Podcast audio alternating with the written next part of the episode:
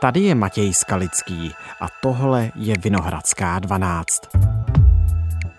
Vláda představila dlouho očekávaný tzv. konzolidační balíček. Ozdravný balíček je protiinflační a protidluhový. Pro SPD jsou to absolutně nepřijatelné návrhy. Tak já jsem to pořád nevstřebala. Ministr práce a sociálních věcí Marian Jurička z KDU ČSL taky představil základní podobu důchodové reformy. Že tato deforma se řídí plnou parou proti zaměstnancům a proti důchodcům. Za pět minut 12. Mimořádný čas, mimořádné změny. Vláda představila ekonomické zemětřesení. Co chystá, co přesně jsme se dozvěděli a co za informace nám naopak chybí. Přinášíme velkou analýzu s ekonomickým a politickým analytikem Davidem Klimešem.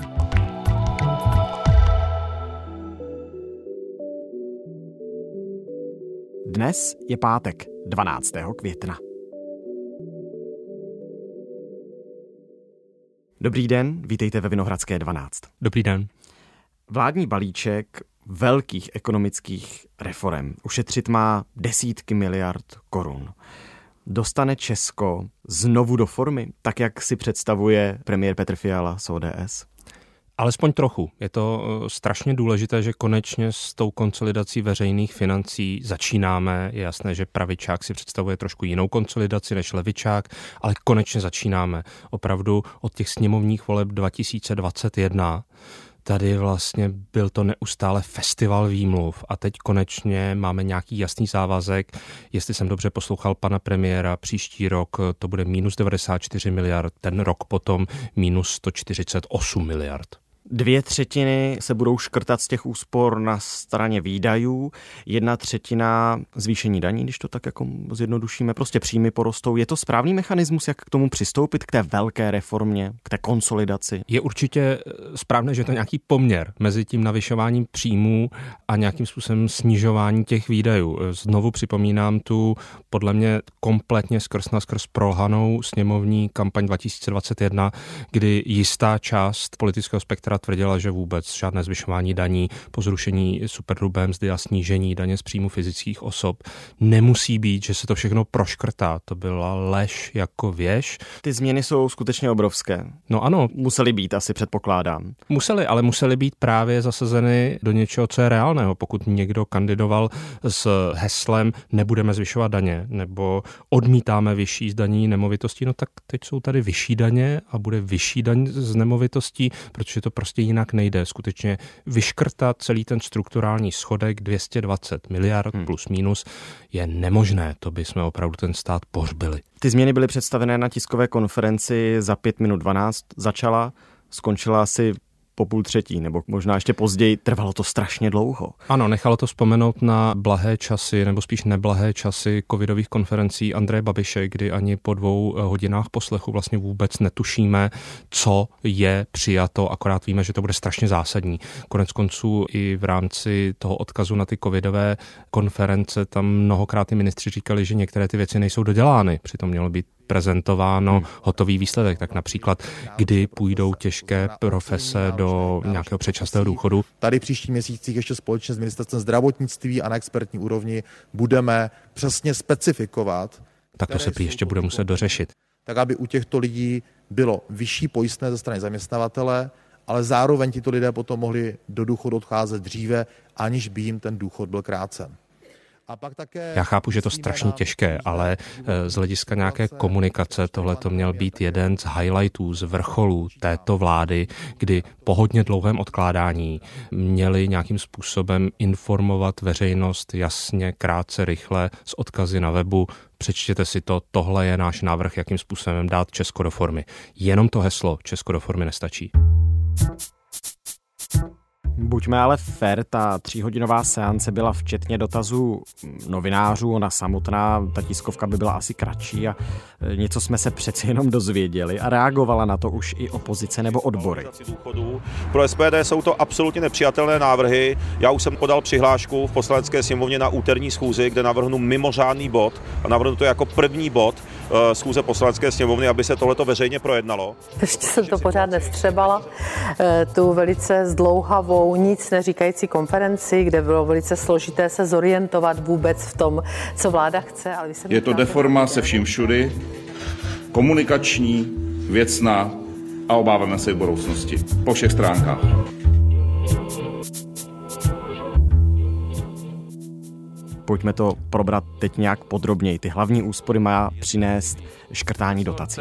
Průmysl obchod 20 miliard, zemědělství 10,2 miliardy, doprava 6 miliard, místní rozvoj 2,7 miliardy, školství miliardy, ostatní dotace 13,4 miliardy. Všechny tyto podrobnější... To má být přes 50 miliard dohromady asi. Je to způsob, jak skutečně ušetřit, škrtnout takhle velkou část dotací?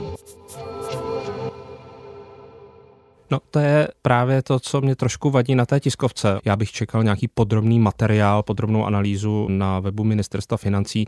Našel jsem tam jenom několik obecných bodů, přičemž ale už jeden něco naznačuje, že například v rámci spolufinancování evropských fondů se sníží ten podíl národní dotace a zvýší se ten podíl spolučasti toho koncového příjemce.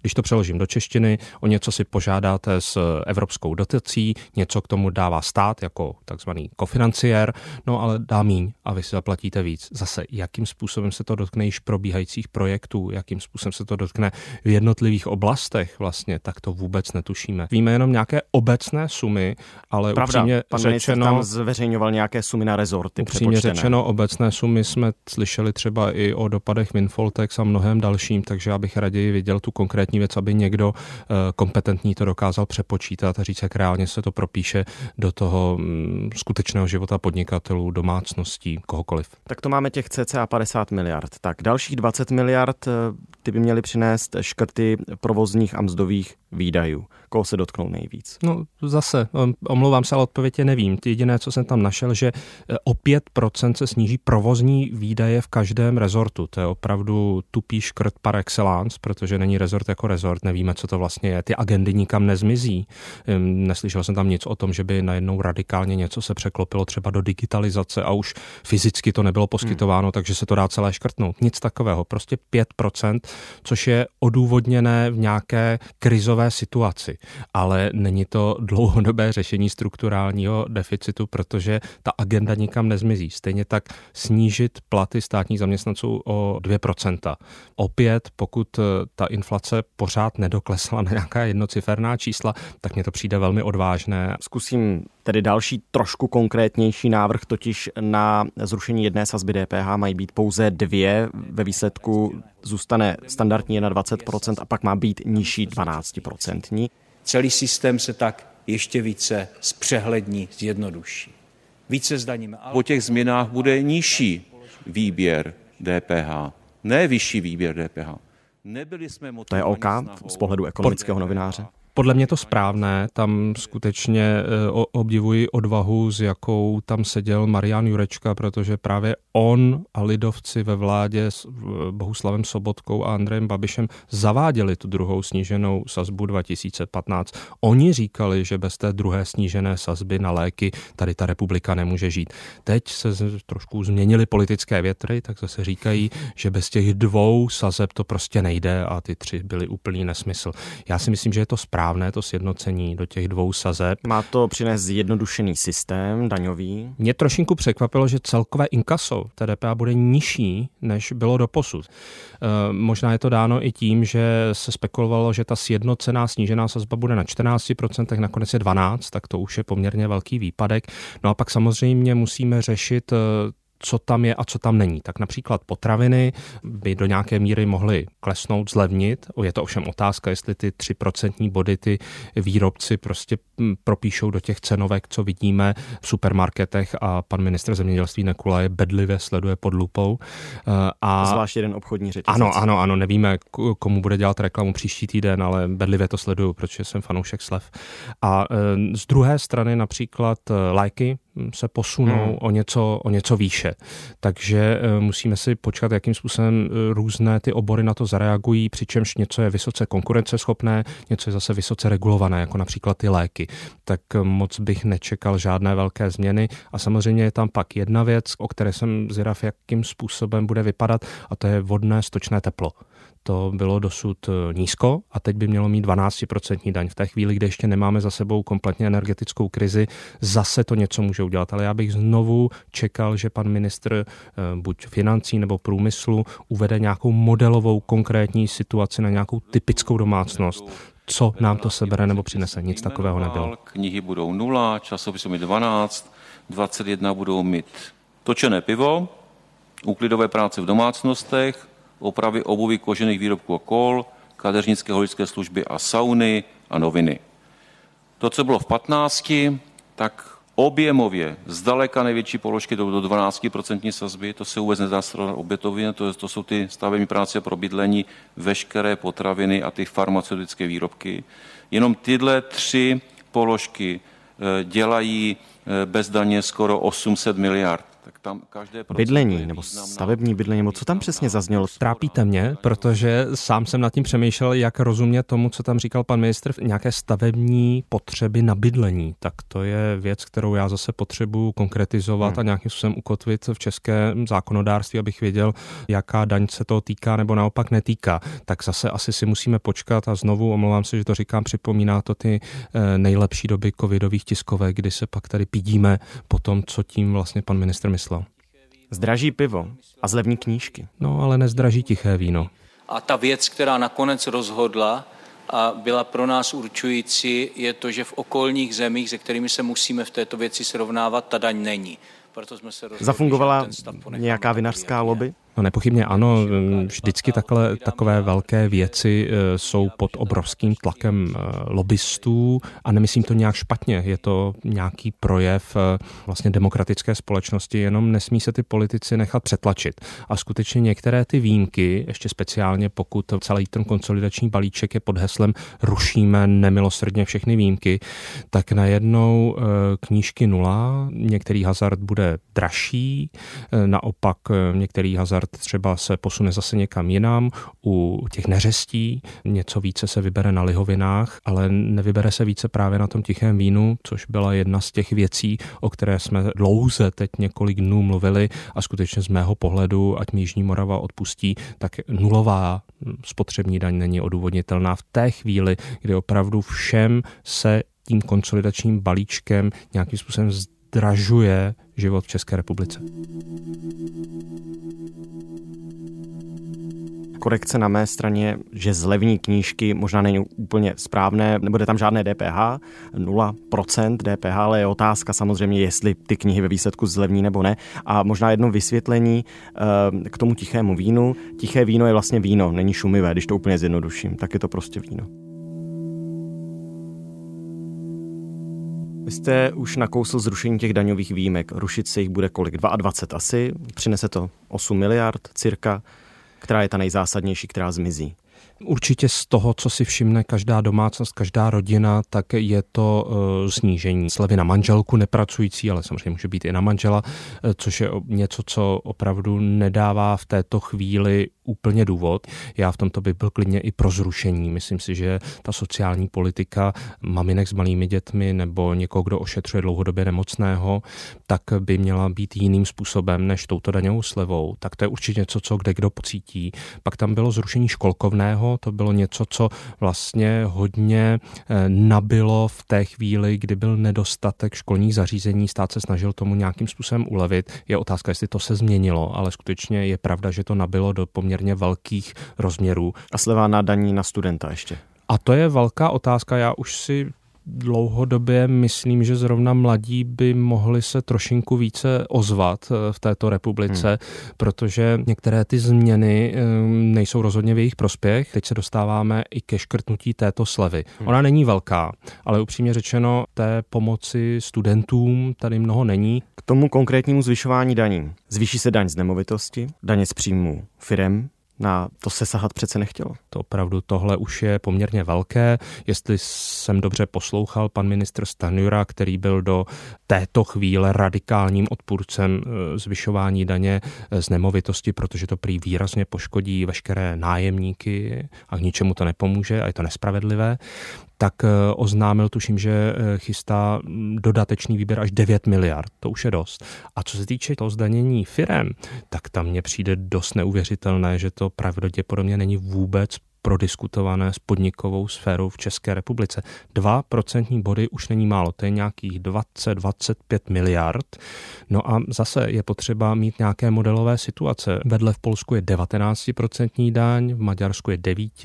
No já bych byl nerad, aby některé ty provozy se přesouvaly do Polska, protože prostě v České republice to není tak výhodné. Není to přeci jenom tak, že oni skutečně, současná vláda v té době, kdy to slibovali, kdy ještě tedy nebyli vládou, ale šli s tím do voleb, že nechtějí zvyšovat daně a pak to slibovali tedy po těch volbách, že nebudou zvyšovat daně, že prostě byli v situaci, kdy to skutečně tak chtěli, aby se ty daně nezvyšovaly a teď jsou v situaci, kdy máme bezprecedentní invazi ruskou na Ukrajinu, museli tady být výdaje, o kterých nikdo předtím nevěděl a prostě teď jsme v momentě, kdy se topíme v dluzích, musíme to nějakým způsobem řešit, tak se prostě musí sáhnout i na ty daně. S tím bohužel nemůžu souhlasit. Kdyby ta předvolební kampaň 2021 byla před zrušením superhrubé mzdy a snížením daně z příjmu fyzických osob, tak se o tom dá diskutovat, ale ona byla potom. Už tehdy bylo jasné, že tady bude každoroční výpadek kolem 100 miliard a nepočítám ještě další zrušené daně jako daň z nabití nemovitostí a další věci.